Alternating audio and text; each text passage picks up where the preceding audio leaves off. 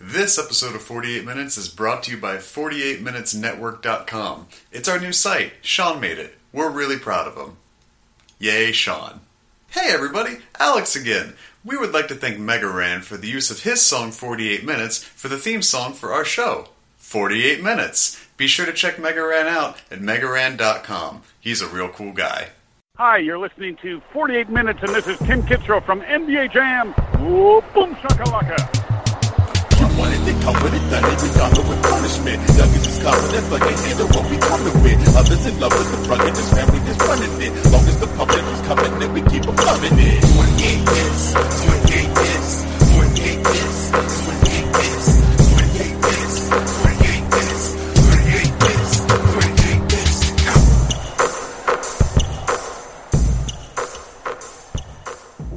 What's up, everybody, and welcome to 48 Minutes. I am one of your hosts, Alex Derrickson, joined as always by Tim Daniel What's up, guys?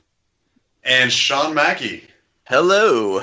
Now, we have a special guest for us today. It is the voice that has ushered in a generation of arcade sports games. It is a voice that most of us have grown up hearing through our televisions through most of the adult, teenage, and child years of our lives. The voice of NBA Jam, the man on fire himself, Mr. Tim Kitzrow.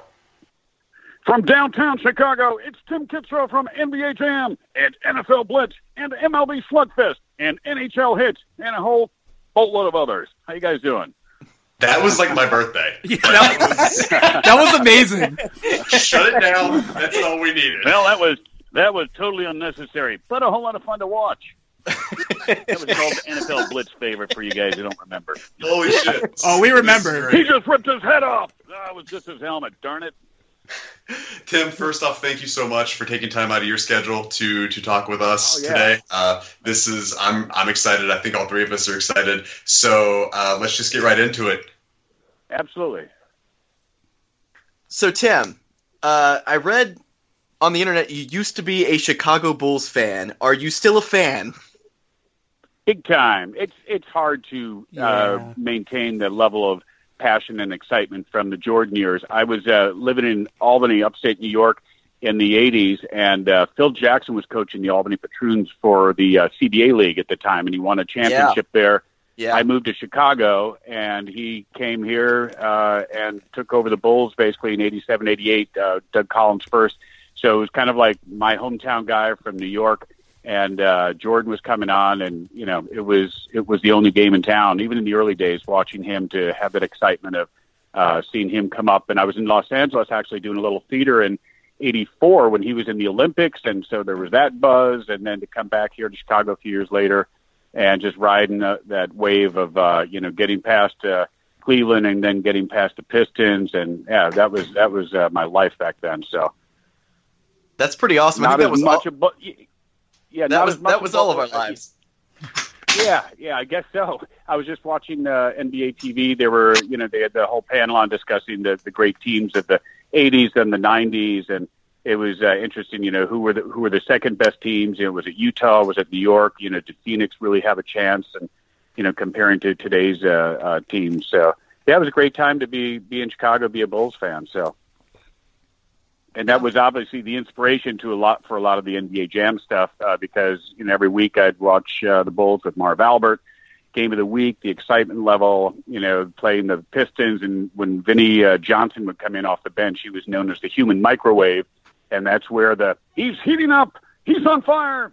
Uh, Marv used to say so. The, the the early inspirations were definitely based on that excitement level that Marv Albert had, and we were just trying to take the lexicon from you know the game of the week with Marv Albert and uh, put that adrenaline in with my own twist on it, and uh, and the rest is history, as they say.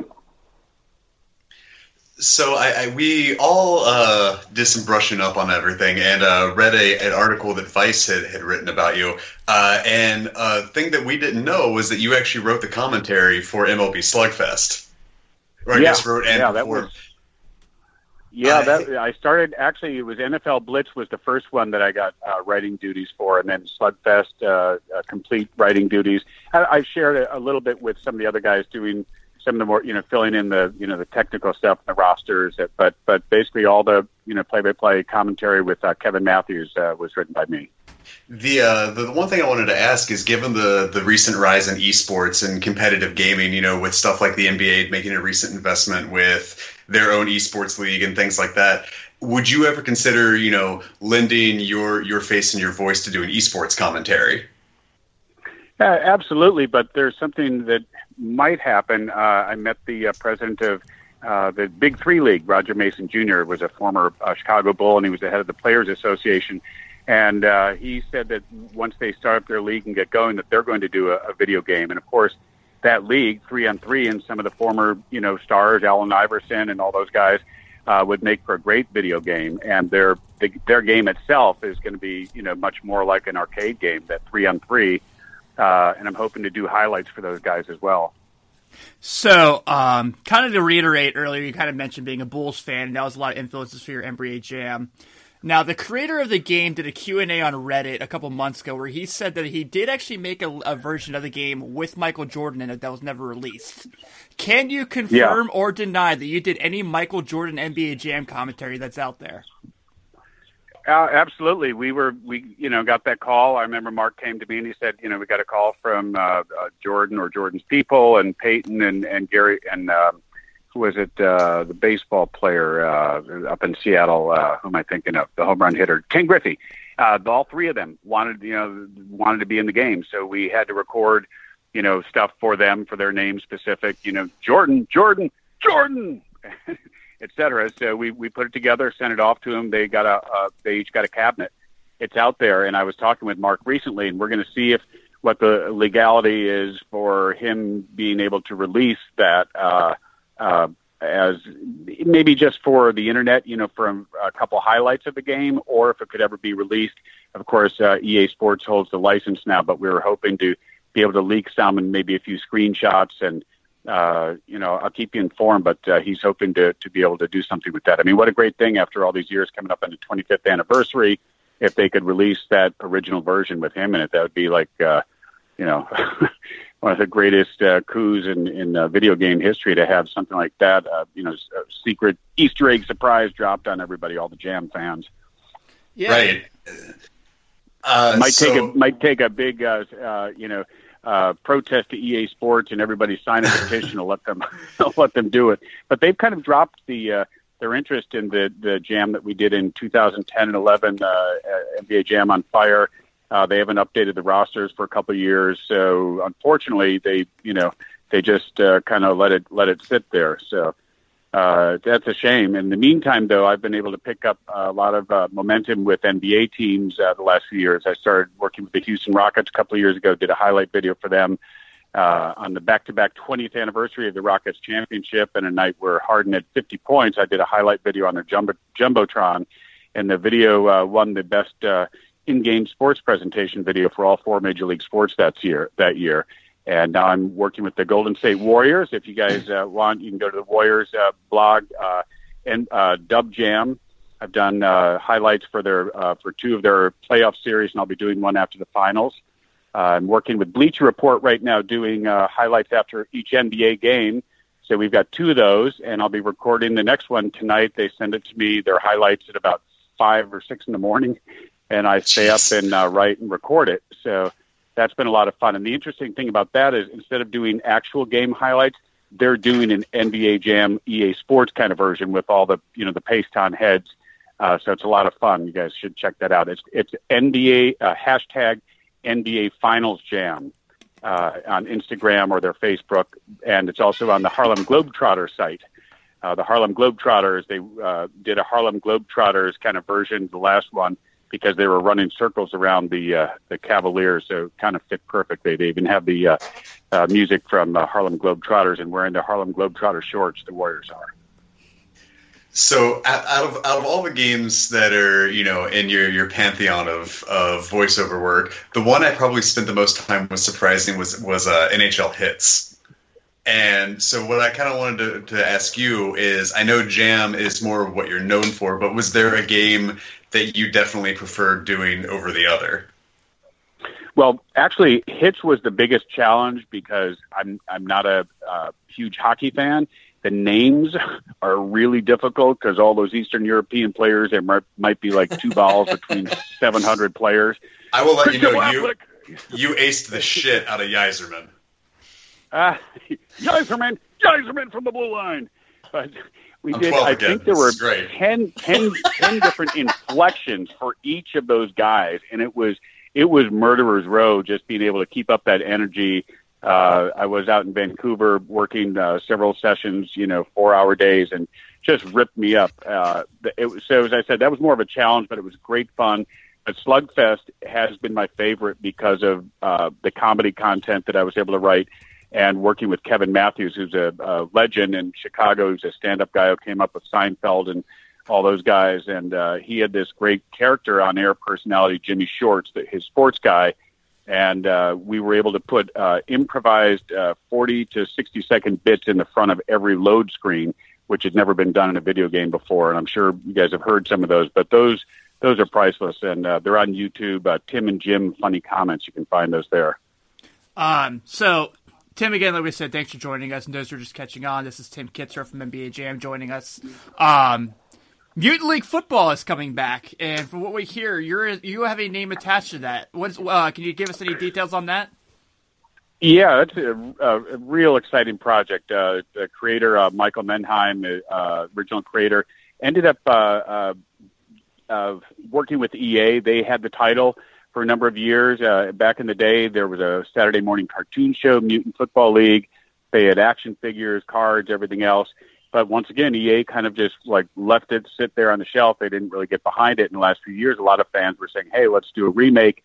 So in the NFL Blitz that I did in 2014, I think uh, we did a little bit at the end, a little taste of Mutant Football League. But uh, once again, it, uh, EA kind of dropped things on there, so he actually got his attorneys to get him the rights back. And we're going from ground up. We're building the whole thing. I'm doing uh, all the well, not all the writing. I'm doing most of the writing uh, along with Michael, a couple of other writers, uh, and doing the, the the voice work for it. So incredibly exciting. I think it's it's going to be something that really fills the void for all the gamers who grew up on arcade sports games because it's re- real crazy, real fast, way over the top. And uh, the unfortunate thing about the last blitz we did for EA was that the NFL cracked down on all the violent late hits, et cetera so it kind of took the fun out of that that crazy over the Yeah. top style. But we're back here with Mutant Football League, and it's anything goes. It's R rated. It has a lot of good, you know, like uh, Adult Swim, Comedy Central kind of, you know, cartoon network, like crazy, crazy stuff and situations, and you know, more more risque, and and we're able to just really have a ball. It's it's, it's fantastic. Tim, I have, I have one final question for you. Uh, uh, I we read on your on your uh, article you did a few years ago on Vice.com uh, .com, uh, that you were actually part of uh, the Second City Conservatory in uh, Chicago. Uh, what was that experience like? It, it was great. I had my own comedy uh, uh, improv group out in New York um, after college. I was a classically trained actor, but I always uh, gravitated toward, toward comedy, and we would perform in uh, you know uh, all kinds of places doing uh, you know improv. And I had I bought a video camera back in like eighty one or eighty two. Uh, you know, probably the original uh, camcorder that weighed about a hundred pounds and was a portable pack. and made videos. And uh, so I said, you know what, I want to further this. So I came to Chicago, studied at Second City, all the who's who that you guys know from, you know, Steve Carell, uh, Stephen Colbert, Tina Fey, uh, Tim Meadows, Chris Farley. They were all there. Uh, I would often audition with uh, Steve and all those different guys, uh, Joe Flynn. So it was an exciting time to be here to see the best of the best, Dave Pasquesi and you know they they went their routes, and it, it's a hard nut to crack. You know, either you go to Saturday Night Live or you move to LA, get stuff going. And I was fortunate that uh, I got involved with uh, Midway games in Williams and Bally, and and doing the pinball games, and that led right into uh, NBA Jam, Blitz, and and the rest of those things. So I was able to take that fun of uh, you know improv and comedy and writing and put it together to do something that uh, no one else had done, of really being a kind of a, a voice of a generation, a voice of all four major league sports. So it worked out pretty well in the end, and I'm I'm very happy that it did. Well, Tim, it has been a pleasure having you on the show. Thank you again for taking time out of your schedule to, to speak with us. Uh, Yeah. If you want to take if you want to take a minute or two, where can where can the kids find you on the internet? Yeah, go to timkitzrow.com. Uh, K I T Z R O W, timkitzrow.com. I've got a website that has most of my clips uh, that I've done for the Rockets, ESPN. I was a guest on Sports uh, Sports Nation. They were doing highlights a few years ago. I did a dunk highlights video in 2013. So lots lots of fun stuff. And uh, watch for that Mutant Football League. Uh, it's it's going to be a great great game. And uh, uh, I can't thank you guys enough for taking time to check in. It's it's been a, a great run recently for me.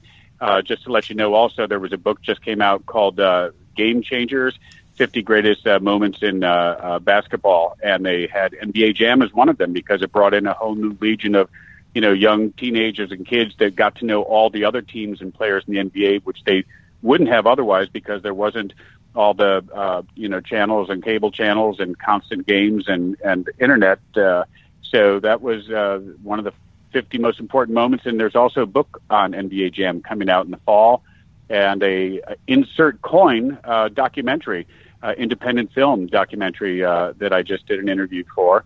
That'll be coming out, and uh, Sports Illustrated is doing a big spread on NBA Jam which will be out, I think, late June or early July. They interviewed me for an hour, and I'm going out to do a video shoot with them. They want me to go on a playground uh, and start doing some NBA Jam calls. We might even involve some of the uh, big three uh, guys, the Iverson, the guys for the Brook from the Brooklyn team, uh, to do some of that. So lots of fun, and I'll be doing uh, the LA Clippers next year, an NBA Jam theme night, and working with some other teams. I did the Wizards this year, so lots of fun stuff. It's great to have fans out there, and certainly for you guys to to still be remembering the game fondly and and knowing that there's still uh, more more more good stuff to come. Well, this has been the 48 Minutes Podcast. It is the conversational NBA podcast. It does post every single Friday on iTunes, Stitcher, and Google Play. And if you like what you hear and you want to hear a little more, you can just click that little subscribe button on your podcast app and have it delivered to you every single week with no hassle. I, I'm on Twitter at PressX to Alex. Tim is Tim Daniel 518. Sean is Sean underscore Mackey. And Tim, I believe you are Tim underscore Kitzrow. Until next time, That's right. do the thing. 48 minutes. Buy it now. Boom shakalaka.